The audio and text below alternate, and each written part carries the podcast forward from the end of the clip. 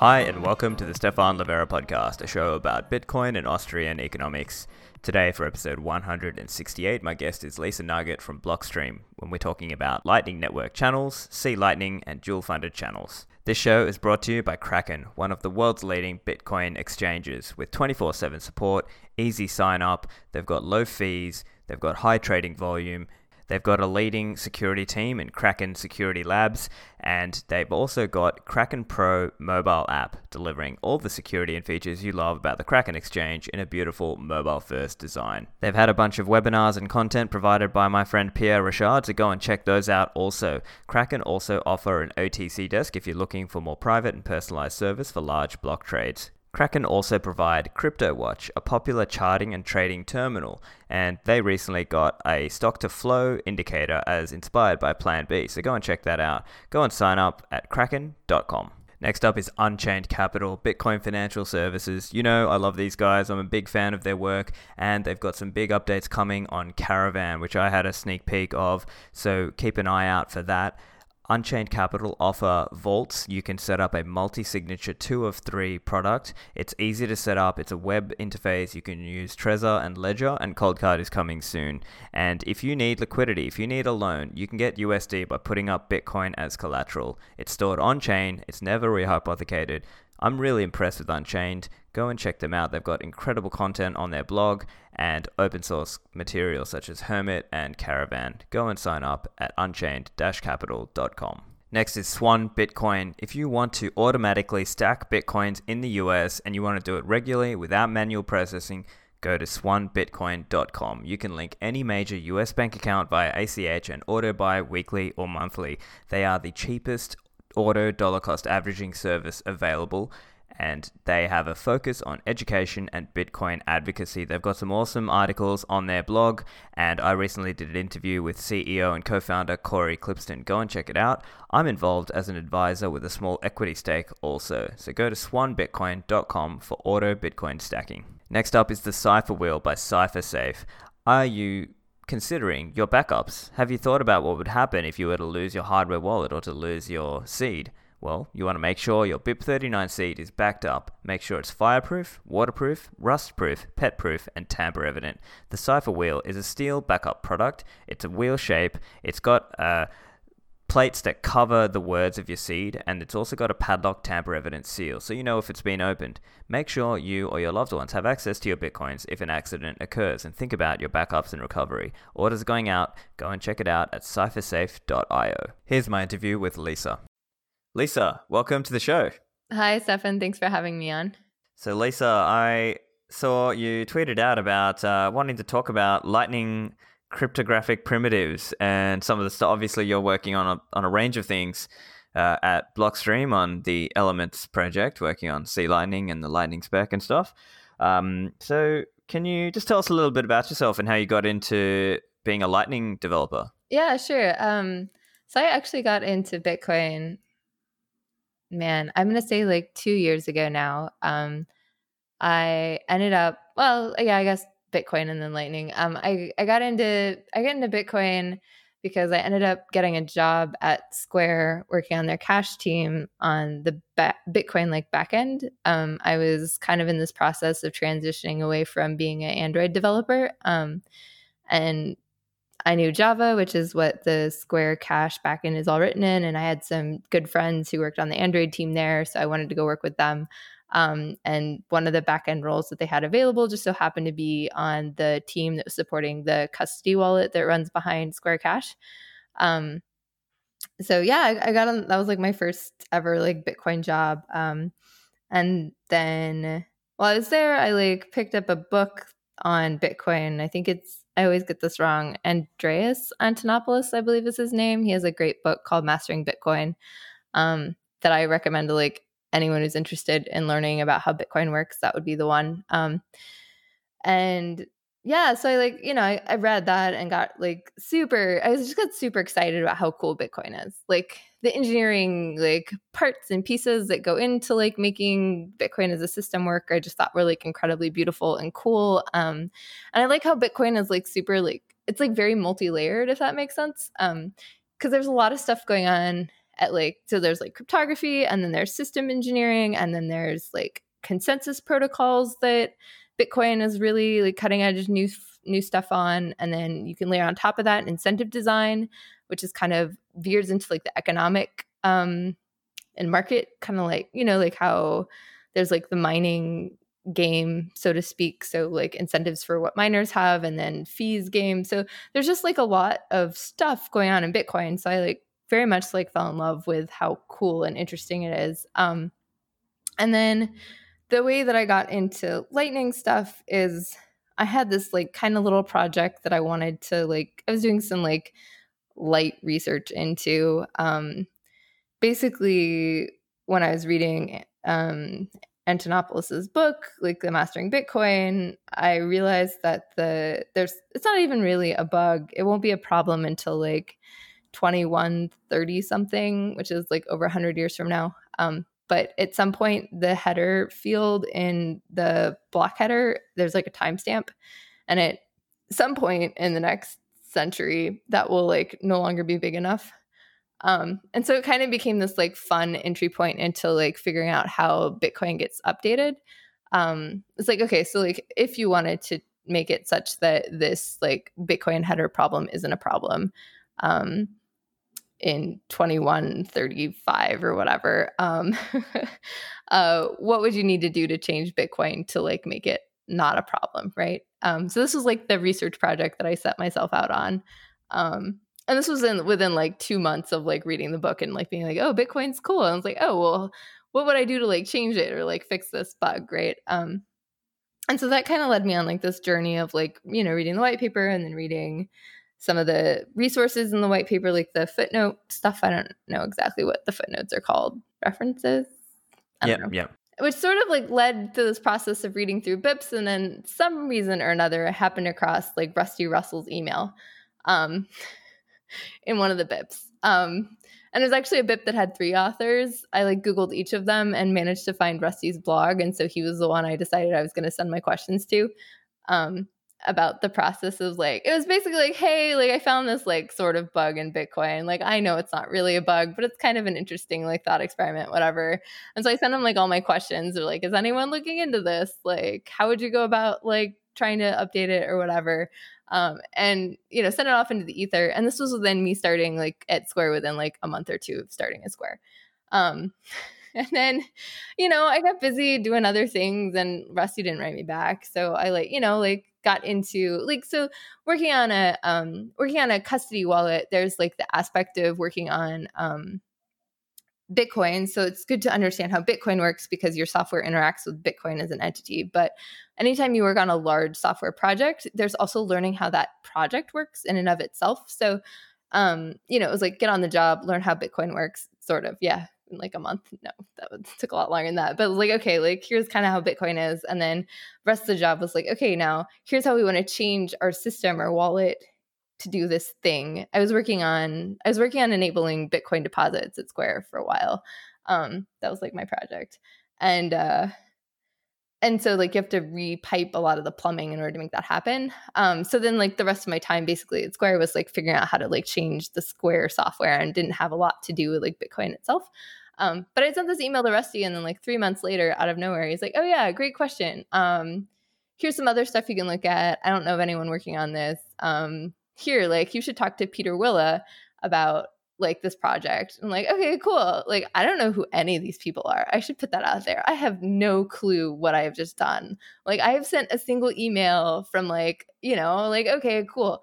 Um, yeah. So then Pieter and I like talk a little bit about like different approaches to how you could prevent it from rolling over. And I think the whole thing ended with like, great, let me like write some tests and I'll get back to you mind you, I've never run a C project. I don't really know that much about C, but I was like, sure, I can like download Bitcoin and like write some tests. How hard could that be? Um, I didn't end up doing that. I got very distracted. But Rusty was like, oh, you're interesting. Like, we're hiring for this Lightning developer role. Would you like to apply to be a Lightning developer? And um, I was very polite. I wrote him back a very long email that was like, here are all the reasons I am not a good fit for this role. Um, like also i just started a new job like but um you know, so I sent him this like long email. It's like, hey, really glad you think I would be an interesting person to have on your team. That's very flattering, but like, uh, I don't know if that works for either of us. Um, but he's like, okay, well, just like interview anyways. And I was like, okay, like I will let you tell me no if that's what you want to do. Like that's fine. This sounds like an awesome job. If I get it, great. But you know, like yeah, sure.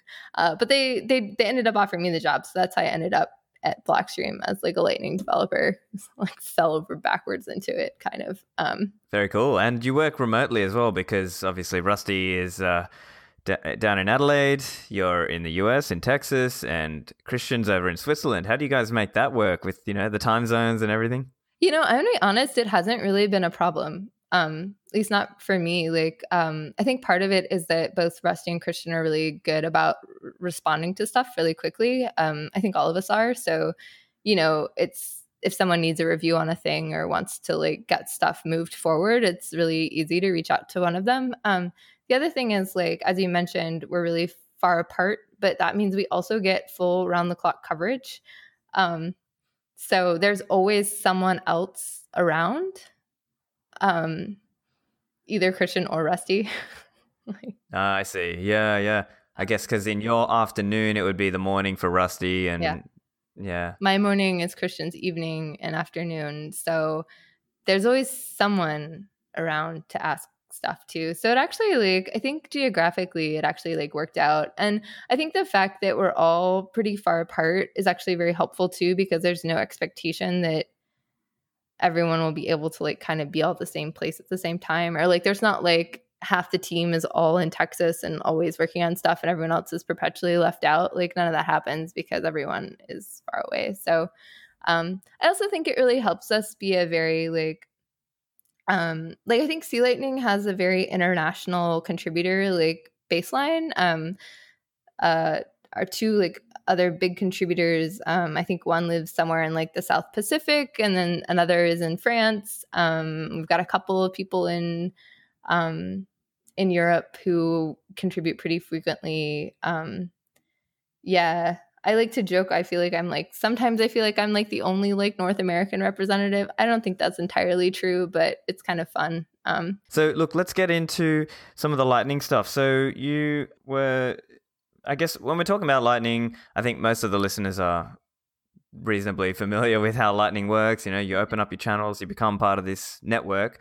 Uh, but what's actually underlying some of that? What's some of the cryptography that's required yeah. to make this all work? So it's like, um, so I think like the angle that I was interested or have been thinking about when I tweeted, I wasn't necessarily the cryptography, which is definitely a part of it, but it's more the um, kind of just like the this the way that the Bitcoin, so, well, hmm, okay, I'm trying to figure out where I should start with this. So, the, the thing that I think is really interesting about Lightning and that I find really cool um, is the architecture of the um, contracts that are used to make Lightning payments. So, for I'm sure most people are fairly familiar with Lightning and how that works, but for those who aren't, um, when a when a Lightning payment gets made, um, you're exchanging Bitcoin transactions that both parties have signed, so they're valid Bitcoin transactions. Um, the only difference between Lightning and like a normal Bitcoin payment is that the Lightning transactions, Bitcoin transactions, you don't actually send to the Bitcoin blockchain.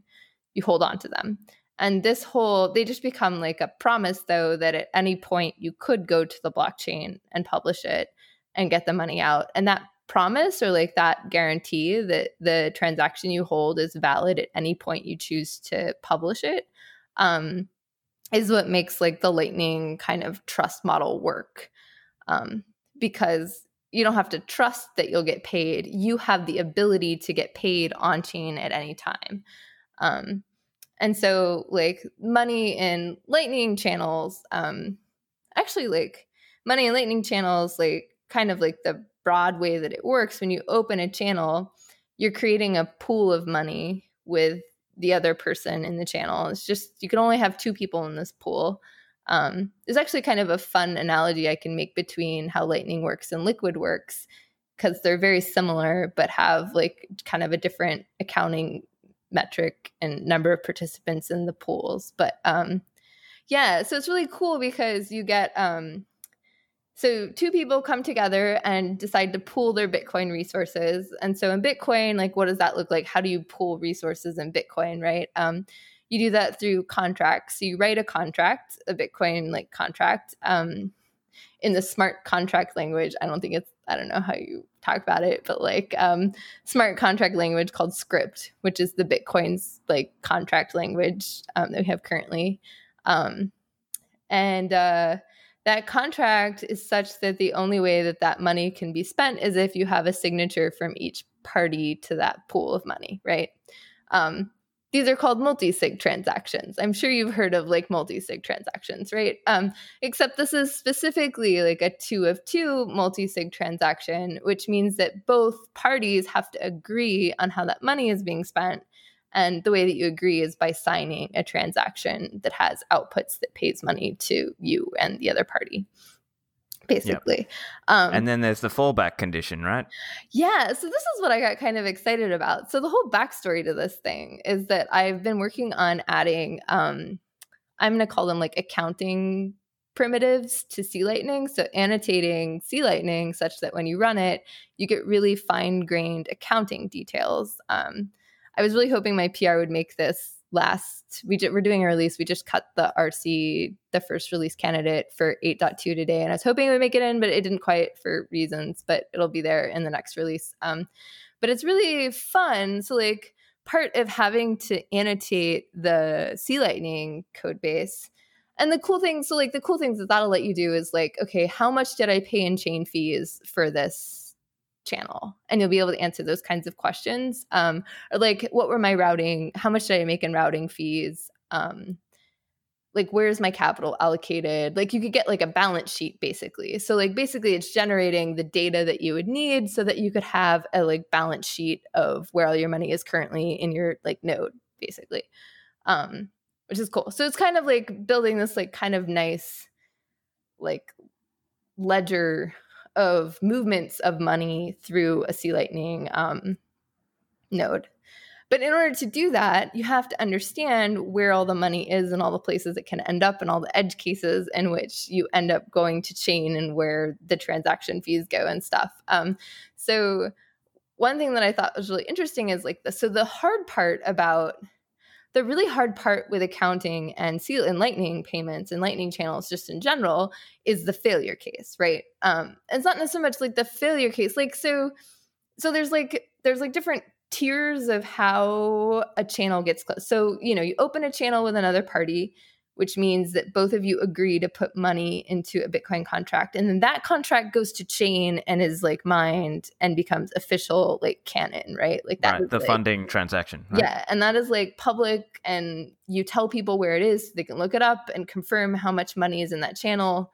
Um, it doesn't tell you how much is in each party's balance, but it tells you the capacity of that channel, right? And that lets you helps that helps you make routing decisions when you're looking at all the different routes. You know what the total capacity is.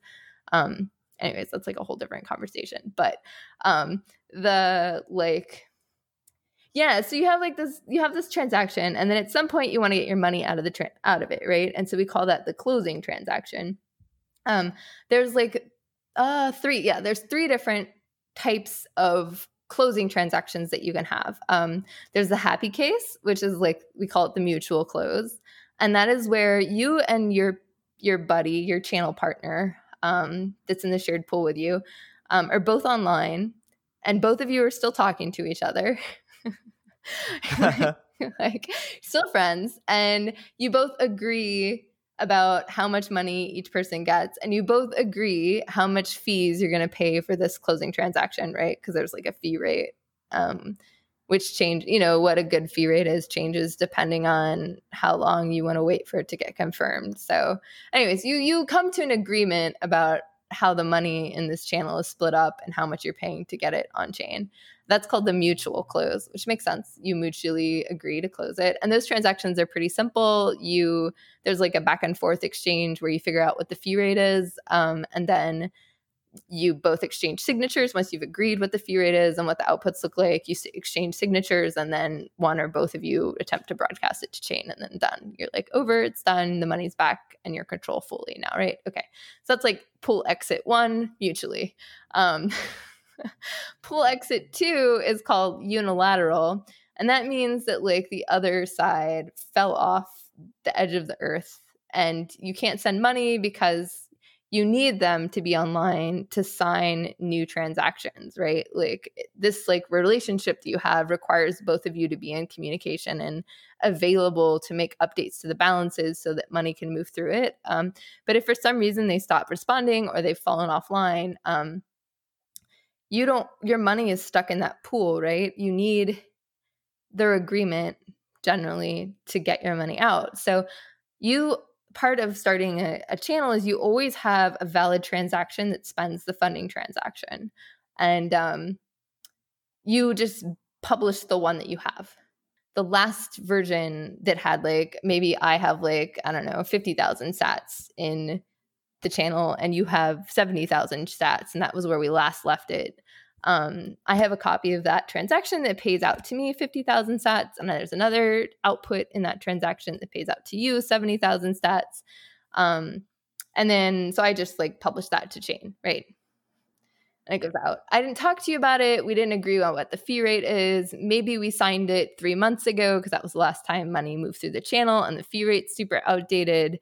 Um, so it takes forever to get mined, and there's like, so there's a lot of kind of problems around these these are so this these transactions um so this this strategy of closing without talking to you to get like an updated one is called a unilateral close. Um the transaction that i'm publishing is actually something called a commitment transaction. Um I don't know if that's important, but maybe maybe that'll ring some bells for some people. So a unilateral close is a publishing of a commitment transaction you have, um, and there's actually kind of a um, these are like way more complicated and this is where like the cool and interesting architecting of like bitcoin script comes into play is in how these um, commitment slash the unilateral close transactions have been um, architected so to speak. Um, and what's cool about them is that um, there's like the the third case so i said there's like three cases. Um, the third case is actually the same as a unilateral closed transaction in that someone is publishing a old a commitment transaction that they have. Um, the only difference between a unilateral and like a penalty case is that they're publishing an old version. It's like an old commitment transaction. Um, and this has to do with like how Lightning, the balance update is that I sign a new transaction and then send you a new transaction. So every time that money moves through the channel, we get a new um, we get a new commitment transaction that records the latest balance information for that channel. Um, if I go back though and I find one where I actually have 100,000 sats and you only have whatever 30,000 sats, right? But it's like three commitment transactions ago. And then I paid you some stuff out. Maybe we went and got lunch or coffee and I owed you some money. And so, like, current state, you have 70K. But pack in the past, I used to have 100K. So I want to try and get that and money. Cheat me. Yeah, yeah. I want to cheat you, man. I want I don't know, I want the money. Um, so I will publish maybe it's an accident too. This we're trying to make it, you know, anyway, sometimes accidents happen, but um if I for some reason publish an old commitment transaction and it's old because there are like new versions have been issued, sort of, or we've like signed new versions. Um, uh, there are special cases built into that transaction that let you, my channel partner, come along and take all of the money out of the channel in the pool and pay it out to yourself. Um, and there's there's a couple ways that that happens. Like, so these these these commitment transactions that you use for that end up being used in unilateral or penalty close cases. Um, the they have like time locks. They have like time locks built into yeah. them such that, and the reason for the time lock is so that um, you have time to see what I've done, publish yeah. a transaction, and come along with the secret revocation key, as we call it, and take the money out before I have time to spend it in a second transaction and actually kind of claw it back for myself. Um, so yeah, so they're like commitment transactions are are they bigger? I guess this no, they're not any bigger. Anyways, it's like are they? I don't think they're bigger than mutual closes. They're way more complicated though. Um, so that's like right. Okay. Yeah. So I guess that's the uh, let me just kind of summarize that and make sure yeah. all listeners can follow along and also confirm my understanding is correct, right? So, f- hypothetically, you and I set up a channel together. Mm. When we set that up, that was a funding transaction. That is a two of two multi signature, but with this fallback pathway where if one of us goes offline, the other one has a pre signed commitment transaction, but not yet broadcast, that they may broadcast to the chain at any point. Exactly. And then the the mutual close scenario is where we agree we're both online. We're saying, "Yep, this is the correct truth of the world, or this is the correct state of our channel. We're going to close it this way."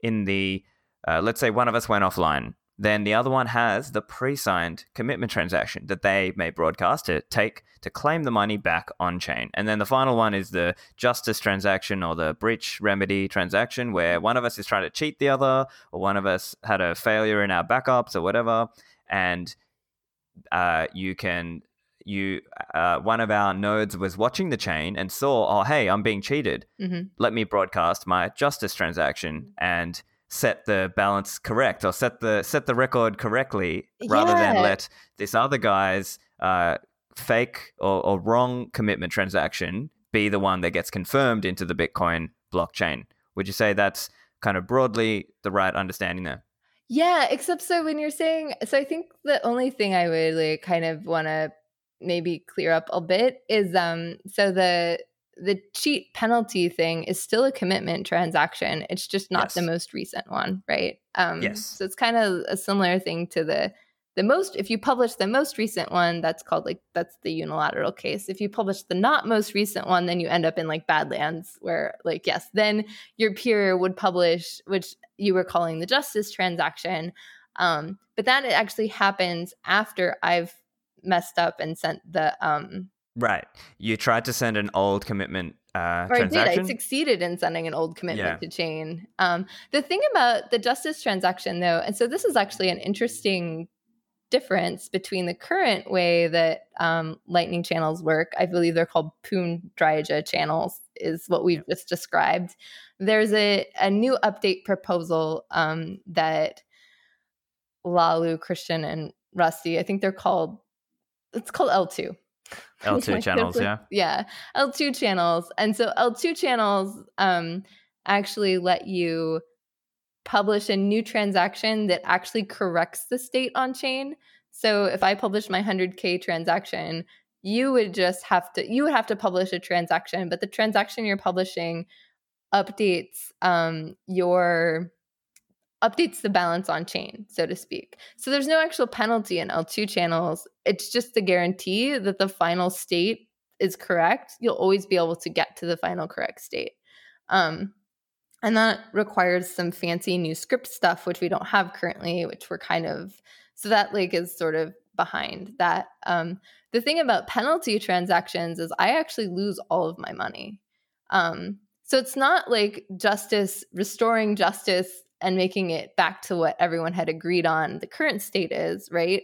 It's actually justice like, no, no, we're penalizing you. You are like losing everything, like game over, like nice try yeah um which is interesting anyways yeah so I guess the next point then, let's talk a little bit from you were mentioning around accounting. So yeah. I guess from an accounting point of view, we're thinking, okay, so I've got my balance sheet, you might think of it like I've got, you know, these are the channels that I've got open, but then mm-hmm. you might also think more like, okay, what's my income statement? What is the fee revenue and so on. So maybe let's just start with the balance sheet or kind of the what channels do I have open uh, from a C Lightning point of view, what does that look like when you say have 10 channels open and you know can you explain a little bit around that part yeah um yeah and actually i think it would also be, i think so so i think another interesting thing to talk about with accounting is now that we've kind of talked about how penalty transactions work is um it's actually an interesting question of how you treat the accounting around penalties but we can get there like a little later um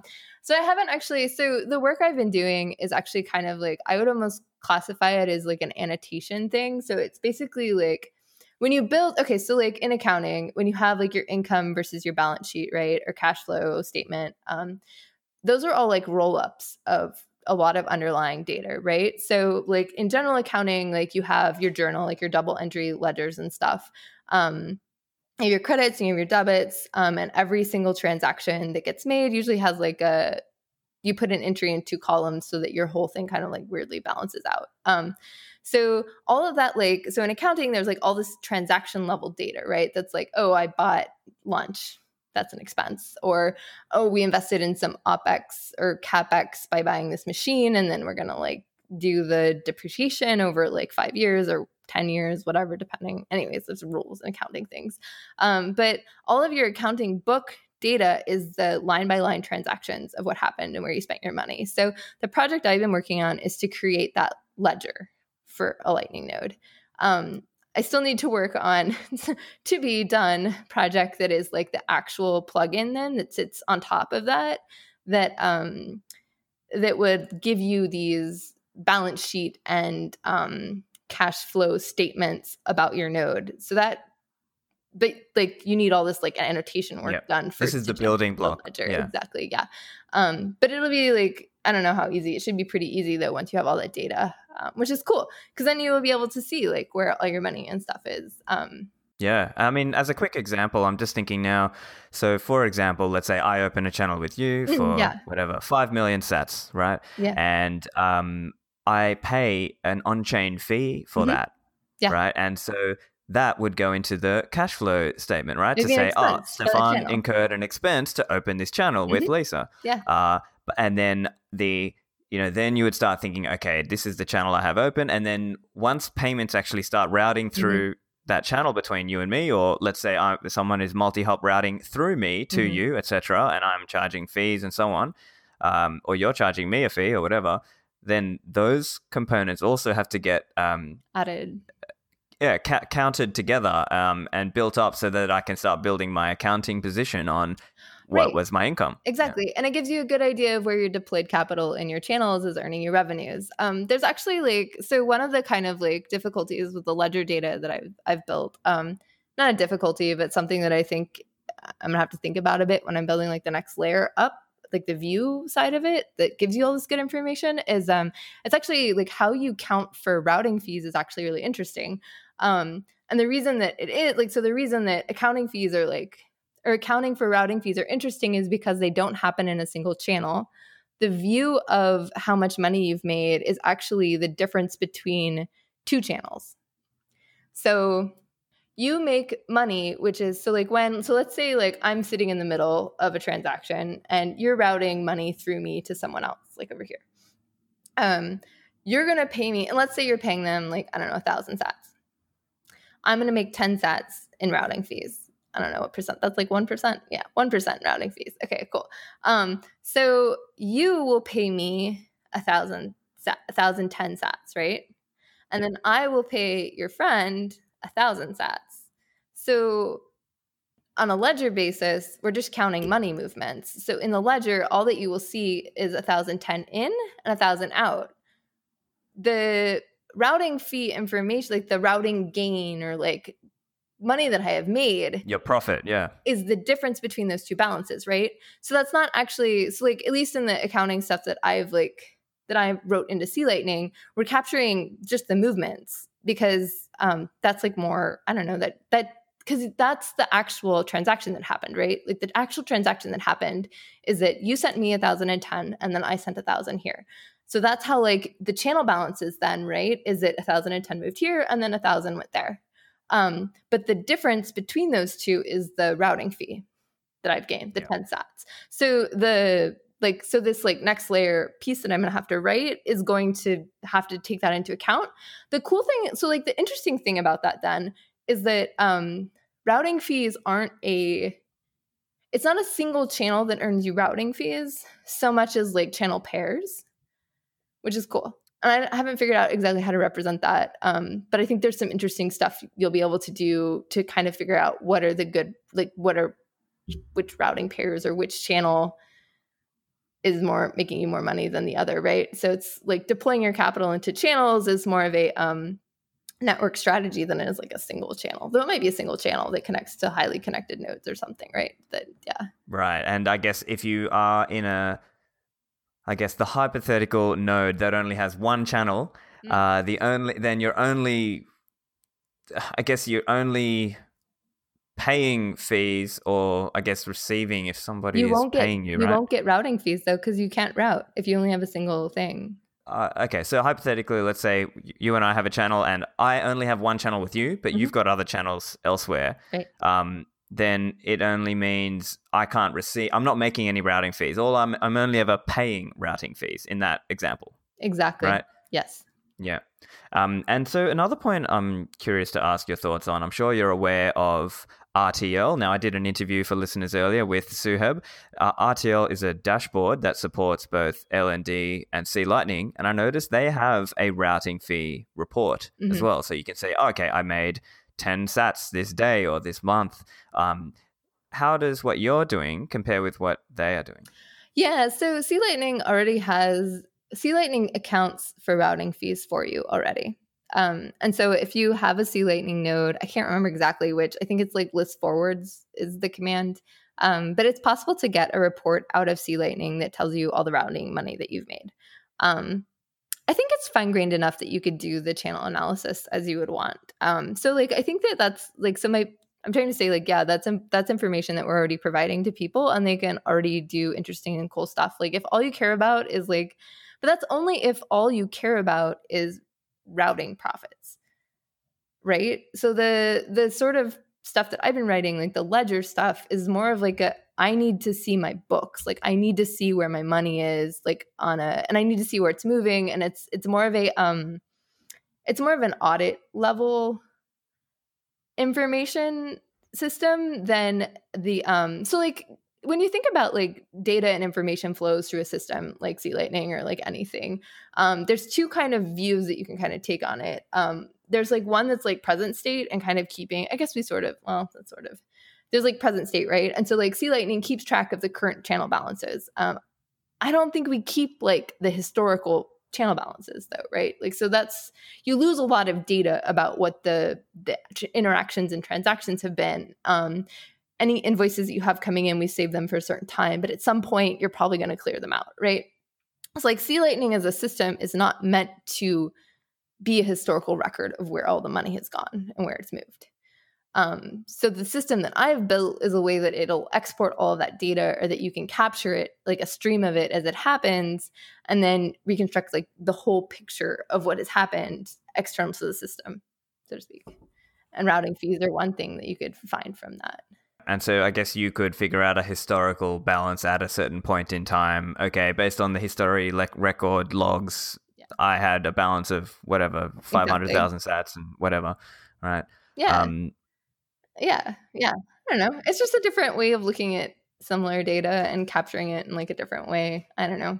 Um, so the thing I wanted to get back to though is so there's this really interesting question in accounting about what happens when a penalty transaction happens, right? Okay, why is that interesting? It's interesting because um, let's say that like so this like ledger that we have, right? We're writing down every time money moves one direction or the next. Um, and then a penalty transaction is like rolling back to a previous state, right? So like these transactions are still happened, right? So it's like okay, so there's like it's like what do we do in this situation? Um technically we've we've either gained money if we've if we're the ones sending out that as you called it the justice transaction and clawing back all of the money. So either we've made some money that we didn't actually earn someone else fucked up or tried to cheat us but we like we have like clawed all of that money. So now we so now magically we have more money than we started with and that isn't in our balance right? Like what do we do with that? Oh that's interesting. I don't know. Um or we accidentally published an old transaction or maybe we tried to cheat. Um but now we have we used to have a balance in this channel and now we don't it's gone um so like the way that i like chose is kind of you kind of well it's not anyways the way that like C Lightning will handle this is um we do something called like a journal entry that's just like hey, you lost money, or maybe I call it like a penalty of like you tag them. But the whole thing is the whole idea is like all those previous transactions that you had, like let's say you're running a business over your Lightning node, right? And um, a lot of the money that's been flowing through that channel were like payments you've received for goods. Like you're selling, I don't know, hats over Lightning. And so you need you need you still need all those records of all those hats that you sold right? You still need the, you and you sold them. There was like evidence of like the money moving right? Oops. Um but like uh so that all still happened. That doesn't change because you lost money. You've just incurred a loss now. It's like someone stole the piggy bank right so um all that happens, at least in the journal entry ledger thing, is you get a new entry that is like, you lost X amount of money. I'm sorry. Or, hey, you have just gained like 500,000 sats. Congratulations. You know, um, minus whatever chain fees that you end up paying into that. But um, yeah. Let's talk a little bit about uh, the fees that you pay for closing a channel, because that's also another cost that you pay. And that's also a bit of a negotiation aspect, right? Because we have to like figure out what fee rate you and I want to pay between for this channel that you and I have, for example.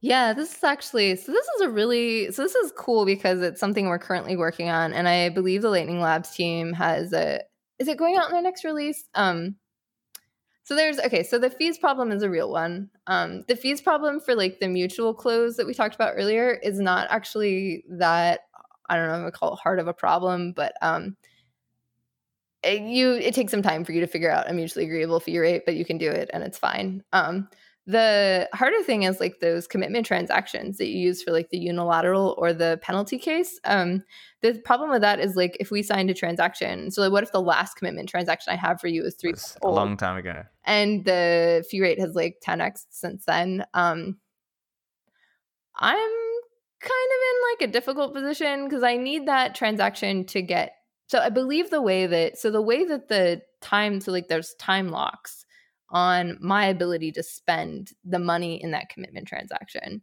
And that timer, my understanding is correct. I believe this is true. The my timer doesn't start until that commitment transaction gets mined. So I can't actually create a like child so like the typical way that you pull through transactions um well there's two ways you get transactions that have low fee rates mined, right? One is replaced by fee, um, which is where, but that requires a recreation of the transaction, which would require your peer to be online. And as we've just discussed, they're disappeared. That's not an option. The other option is called child pays for parent. But in order for that to work, it requires an output on the transaction that I can attach a valid secondary Bitcoin transaction onto um, and both of these can go into the mempool at the same time. The problem with the current commitment transaction is that the the one output to me, the one that pays me my channel balance, is time locked, which means that I can't get a child transaction for that output into the mempool because it's invalid until that transaction has been mined for like X number of blocks, however many, let's say like nine blocks. Um, so you kind of just have to like public, you push out your commitment transaction and just hope that it works, right? Um, just been working mostly fine. Um, but Lightning Labs team has been working on a proposal called Anchor Outputs, which will make it a little bit easier to get stuff mined. Um, because it makes it such that there is always an output that I can spend, me as like the person publishing the transaction. Um, yeah and that's like we can talk about that if you want but um yeah it's interesting. It actually like so that actually and this is like i actually went back and forth with the lightning labs team a little bit. I promised them i would do some like more sorry i'm like trying to sit down. Um i promised them i'd do some more analysis and i have it on my like to-do list. Um I was trying to get like our release out but um they're actually like considerably more expensive in like a very certain cases the anchor outputs are um, and part of the reason I think I did like a, a very naive calculation that they're like 5x more expensive than like a very cheap, um, which is a lot. Like if depending on how big your channel is, like 5x, so that was like, I don't know, maybe it's like a thousand sats. I don't know. Cause like right now it's like maybe 200. Anyways, like it's expensive. It's like a lot more expensive in like certain cases to use the anchor output um, stuff because it, it requires more outputs and you have to put sats in the outputs so that that's more money that you're paying to get it done. And then child pays for parent actually in the net aggregate increases the number of um, bytes that you're trying to get mined. And since you pay by byte size, um, you pay per byte, right? Like that's what the fee rate is. You are spending more because there's more bytes to be mined because you need both the original transaction plus the child transactions that are pulling it through. Um, so child pays for parent is more bytes, which means it's more expensive just by nature of whatever. Um, there's some cool stuff that they've added that we didn't talk about them at all, but there's like this really cool subgenre of like topics around commitment transactions called HTLC transactions, um, which we probably I don't know, I think we have time to get into that. Um, like, but the cool thing about those is so the cool thing about the anchor outputs is that it actually helps decrease the cost of this like other subsection of transactions you have to pay for in some cases. Anyways. I see. Yeah, so uh, you're talking there about the the routed parts, the HTLCs, as opposed to the like direct payments. Is that what you're saying? Yeah, HTLCs are. We didn't talk about these at all. Um, HTLCs are like how money moves through the system, but it's take me a while to explain it. I think I don't know. Sure, sure. Um, but uh, did you want to talk about um, dual funded channels now? Oh, we can definitely talk about that. That's like a totally different yeah. set of stuff, but sure, we can definitely talk about it. Oh my god, yeah, let's talk about dual funded channels. Um, so why would we? Why would that be a good thing? Okay, yeah. So I think that um, cool. So I'm gonna start with like the, I, the current state of Lightning is that when you open a channel, there's two nodes and they're making a single pool that they put their money into but only one of those nodes has the opportunity to put money in the pool. So this means that when you open a channel only one person can send payments through it at, at start um, and in order for it to become like operational for both sides the person who opened it would have to send payments through it before the other side gets send stuff back. Um, Lightning Labs got around this restriction by allowing more than one channel between two nodes. So if I have, I can open a channel to you and put money in it, and then I can send you money that way. And then you could open a second channel to me and send money that way. Um, this is kind of inefficient because it takes two transactions. So you're paying the channel fees, you're paying chain fees, you know, to chain fees to the Bitcoin miners. Um, you're paying fees twice, both to open it, and then you're also going to end up paying fees to close it. So your fee burden gets bigger. Um, it also increases the amount of gossip in the network because every new channel that's created creates at least, I want to say, five new gossip messages. Um, so it's inefficient. There's just more gossip, creates like 2x the gossip that you would need also it makes it such that your um your bandwidth is like split.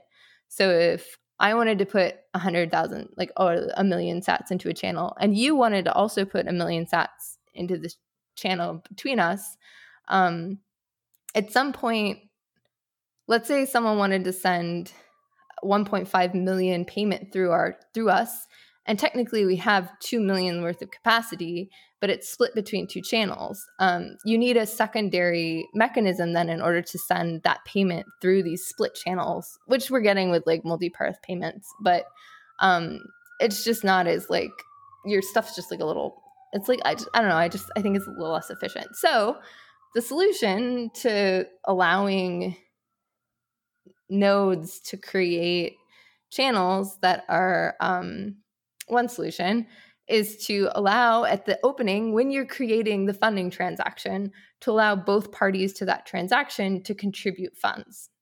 So that's the whole that's the whole thing. That's like that's dual funding. Both people can put inputs into the pool at the start.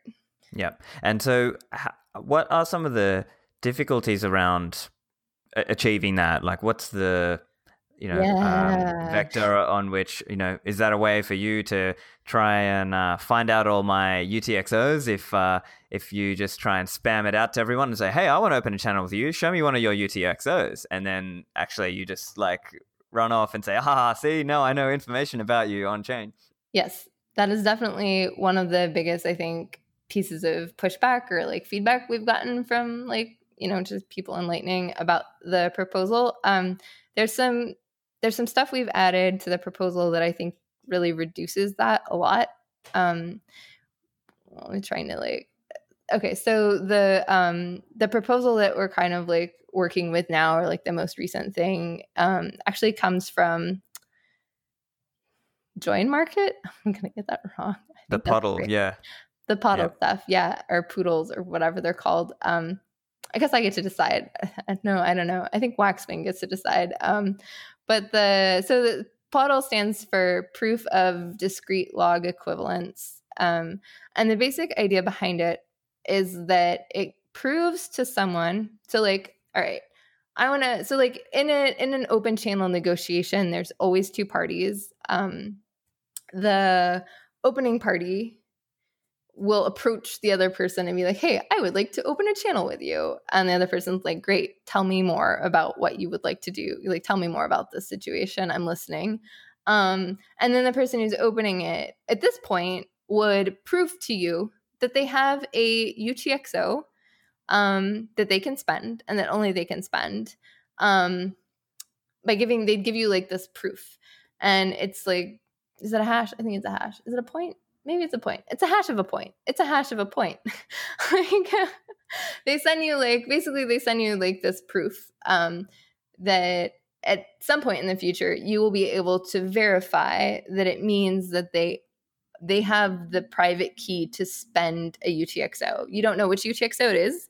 Uh, you don't know what the private key is. Um, all you know is that they can prove to you that they can spend a UTXO. Um, so they send that to you as part of the opening negotiation, and then you're like, okay, well, you've got a proof, and um, cool, okay, yeah, let's do it. And then so then they send you. So then like you're okay, like let's keep going. Great.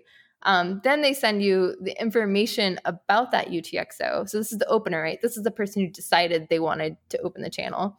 They send you the information that they have about um, that UTXO um, which allows you to go and verify that the proof that they sent you is correct. Um, and the proof is that that they can spend that UTXO. It has to do with the way that the proof of discrete log equivalence works. Um, but basically, the only way that you could create the proof was if you had access to the private key that that that, that UTXO is um, also locked to. Um, and you can prove that you can figure that out and make sure that they have the private key because if they didn't have the private key they wouldn't have been able to produce that proof of discrete log equivalence um, so this does two things this makes it such that the only way that you can create a dual funded channel is if you have a UTXO that you can put into it and you can prove that you have a UTXO. So, in order for someone to get my UTXO information out of me, they would have to have at least one UTXO somewhere, right? Um, the other thing is that, well, okay, so there's like, and there's like a little bit of verification, so I can like kind of check that they at least know how to make a PODL. Um, anyways, um, the other thing is that those PODLs then become something that you gossip around, that you send out to the network and they get gossiped. And so when someone sends you a proof of discrete log equivalence, you can look through the backlog of all the ones that you've gotten from every other node and see if they've tried to use it on any other node before.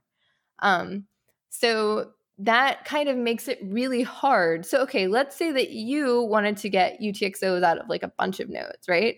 So you create a single proof of discrete log equivalence and you send it out to everyone.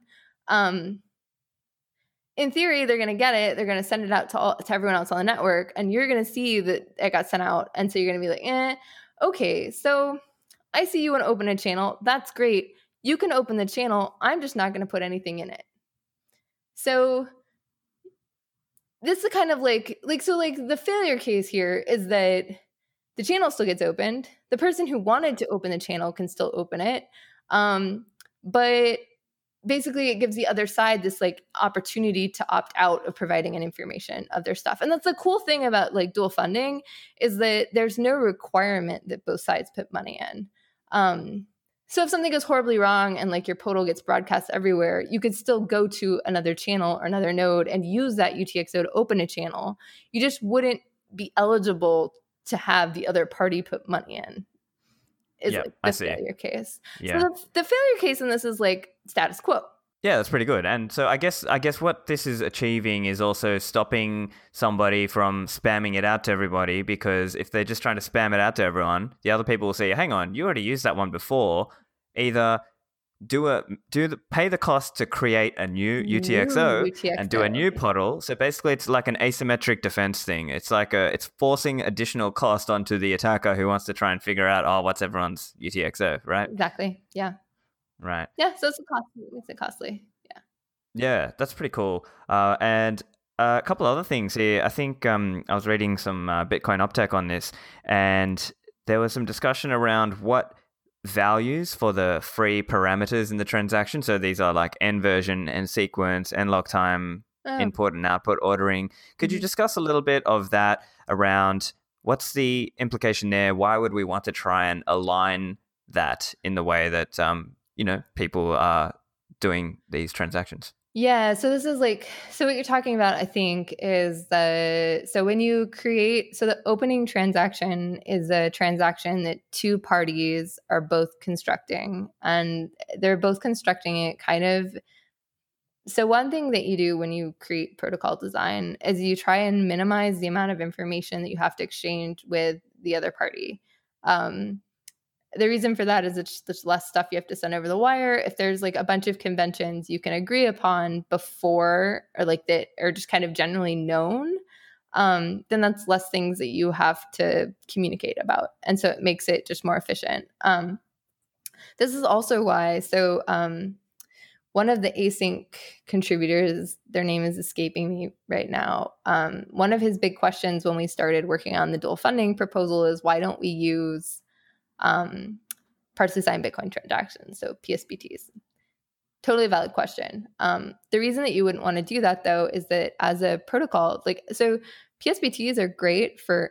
Um, I think like so PSBTs really filled a much needed gap of wallet to wallet interaction. So it became like the when you have like two Bitcoin wallets, how do those wallets interact with each other? And PSBT became the like universal standard of how um, wallet to wallet interaction happens. And I think that was like super needed and it's great. Um, I'm really excited about getting PSBTs into C Lightning. It's coming, I promise. Um, but like uh, the um, what do you call it? So the but for over the wire communication, in a scenario where the sort of transaction that you're trying to create is fairly well known as like a you there's like parameters around what you're trying to create together um, having that much information having to be sent across the wire doesn't make sense because we we're in a situation where we are designing exactly what we can like we can come up with things like oh the nSequence number will be exactly like this um which i don't remember what we decided on i think i think like i think we decided like so lock time anyways lock time we're going to mimic what bitcoin is doing so that it's less or bitcoind is doing anyways there's yeah. Right. So it looks more closer to that kind of transaction. And I guess part of the argument there is around, yeah, assuming we do get Schnorr Taproot, that when you do a mutual close, that that would be indistinguishable from a standard Bitcoin transaction. And so the idea is to try and make all of the other bits and pieces about that transaction the same, such that it's not giving off a fingerprint that, oh, hey, this is actually a Lightning close. This is not a standard Bitcoin transaction, right? Exactly, 100%. Yeah. And so we're trying to apply as much of that as possible to these opening transactions also. Um, yeah. And then, like, so the sequencing, um, one of the things we want to do with the new um, opening transactions. So, opening transactions, you can actually allow for RBF because, um, assumingly, your person you're talking to is online because they have to be in order to do the opening thing. So, um, you know, the sequence number would need to be such that RBF is enabled. I think that's like the limit of that, though. I think, anyways. But right, so you write these things out into the protocol, and then when you're creating a transaction, you don't have to communicate them because you already know exactly what they are. Yeah. Also curious, uh, I'm not sure if this is anything you're directly working on, but uh, uh, around hardware wallets. Opening the Lightning channel and then closing it back into your hardware wallet. Did you have any comments to add on that? Yeah, so this is stuff that I sort of worked. Yeah, I did. Wait, I did all that. Did I do all that? I think I did all that. Yeah, sorry. I don't know. Um, the right. So this is a this is definitely a goal of C Lightning. Um, there's two things I think that we need in order to make this a reality. Um, the first thing is well, do we really need PSBT? I want PSBT stuff for hardware wallets. I don't know. When everyone's like hardware wallet, I'm like, yes, we're gonna get PSBT. It's gonna be great. Um, the second thing that we want that I think we'll really need in order to make this like work really well um, is we need to get um, script descriptor support into C Lightning. Um, this is like Andy Chow's project that he's been working on. I believe that um, bitcoind. I don't know if his stuff is shipped yet, but there's like this really cool stuff you can do with like script descriptors that allows you to basically like create a um it's basically like so the problem with payouts to hardware wallets currently is that it's hard to define like a um maybe it's not that hard but like the way that you um uh, lisa words the so like okay so like the simplest case would be that you provide a single static Bitcoin address. And every time that any money got paid back to the Lightning node, C Lightning node, we would actually pay it to that address. That would be like the um the easy way to do it. The problem with that is then every time that you publish a transaction has the exact same address on it. So that's like not good. Um, so at some point you want to use like the um, hierarchical deterministic wallets, like a HD wallet thing. Um, the nice thing about script descriptors is that that allows you to kind of get like this. It allows you to create interesting scripts to send to in your hardware wallet. So maybe you want your hardware wallet to be sort of vault like. So every time money comes out of the C Lightning thing, you want to send it to a script which is vault like, right? For example, or maybe it's like your cold storage, whatever. Um, script descriptors let you kind of marry the um, description of the script that you want it to get paid to with like the hardware descriptor um, functionality.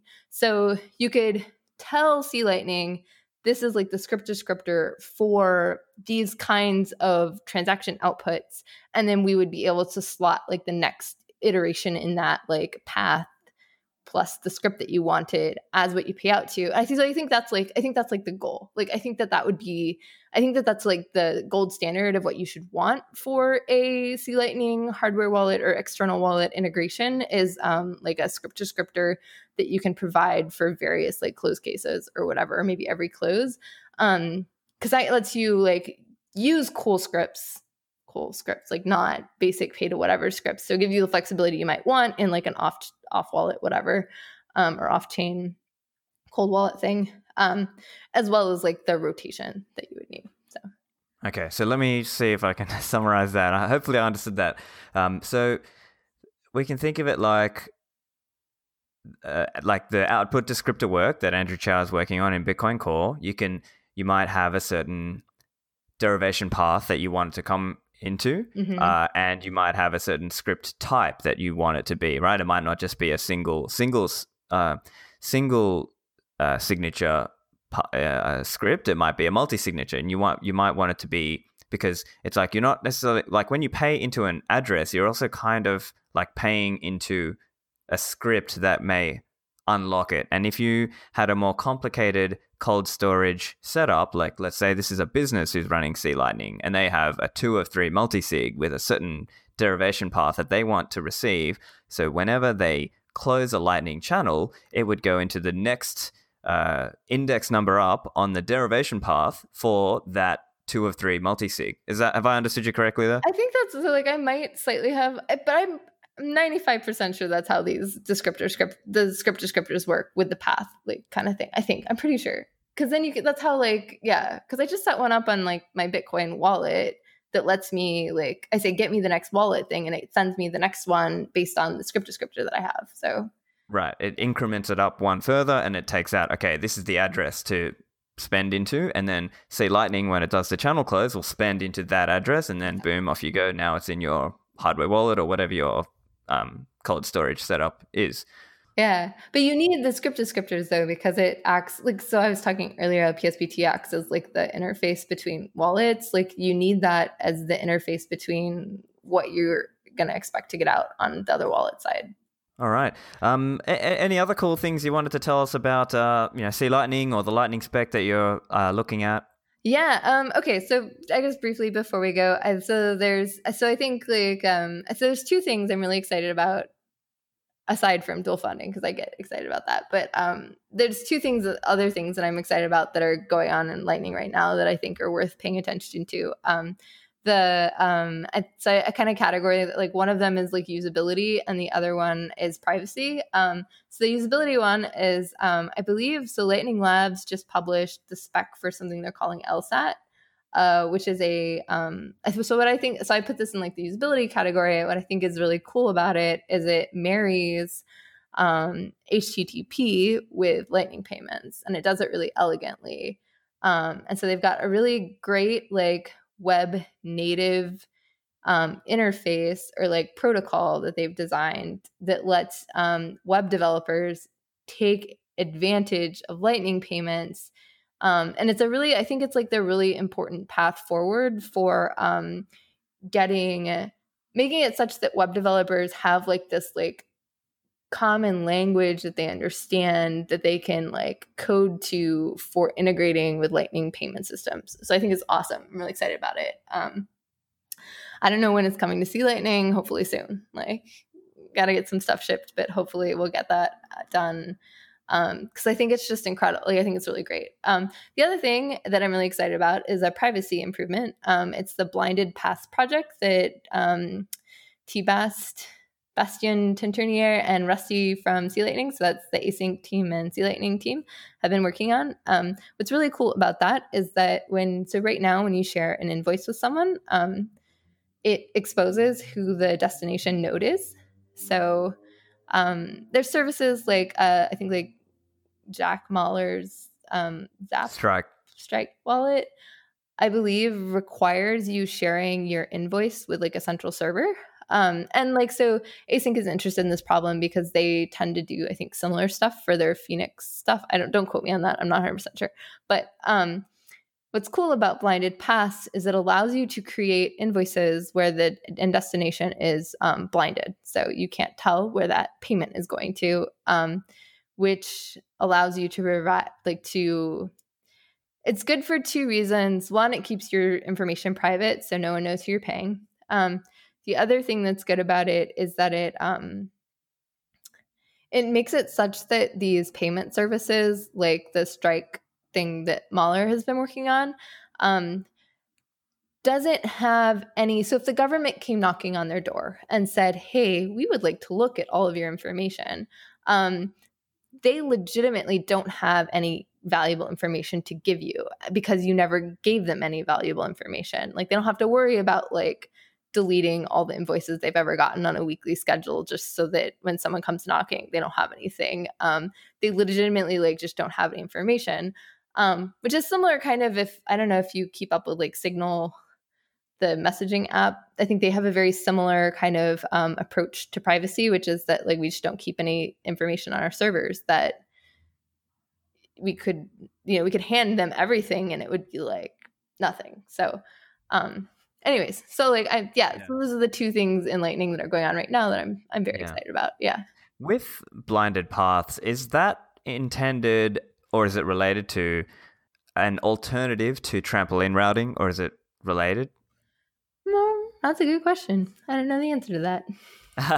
no worries, that's all right. Um, because I, I understand, as I understand, the async guys were really interested in trampoline routing because it also helps them from the privacy point of view of like you not knowing them not knowing who you're paying. So yeah, yeah. I think you can put them together, right? So you could have a blinded path to a trampoline. It's like a so like the trampoline. The whole idea behind trampoline, if I understand correctly, is that um, the idea is that you specify an end destination. So maybe there is some exposure of where you're trying to get exactly, but um, you don't know the exact route to get there. So you would send it to a route. You'd send it to a node that presumably would know how to get there, and then you indicate to them where the next place you want to go is. Um, blinded path, I believe you already have to have the route calculated. I see. So, okay, I got you. So you would still need to, your node still has to have its own view of the network, and you know that might be a bit more difficult for, say, a mobile, right? Yeah, but don't. Well, so the blinded path thing is that instead, so with an invoice right now, the path is calculated by the node that gets the invoice. So they do need to have the route graph. The blinded path, you don't, the node is calculated by the, don't quote, I might be wrong about this, but I believe that in the blinded path, the route has already been calculated by the node sending the invoice so that the node that gets it doesn't have to calculate the path because they already they just know it. It's already included. I think. Ah, uh, okay. Okay, cool. I don't know. The thing with the blinded paths that, like, now that I'm thinking about, it, I have a question about. I'm not 100 percent sure. Is how do you well i guess you could sign it i was going to say how do you know that the node that sent it to you that's the correct path like what if someone like got in the man in the middle attacked and put a different blinded path in there right, right? So then pay you, this one instead yeah but i think that i think that I, th- I believe that invoices are signed like so it's signed so you can verify that the data with the blinded path is what the person who issued the um, invoice wanted so i think that's fine i think you're covered anyways but interesting stuff. So. Okay, well, look, I think I've, I've, i think it's been a very uh, educational chat for me. I've definitely uh, learned a bit more about uh, channel accounting. Lisa, where can people find you online?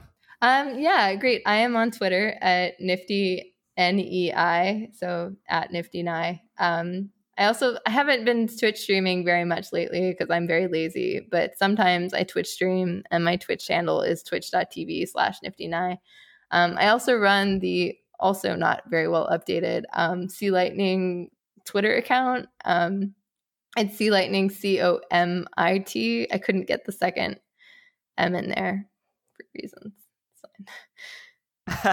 and actually, I think you had a good thread on there a little while ago as well, explaining um, a bunch of stuff in C Lightning. So uh, we, I'll, I'll include a link for that in the oh, show oh, great, notes for yeah. the listeners who are interested.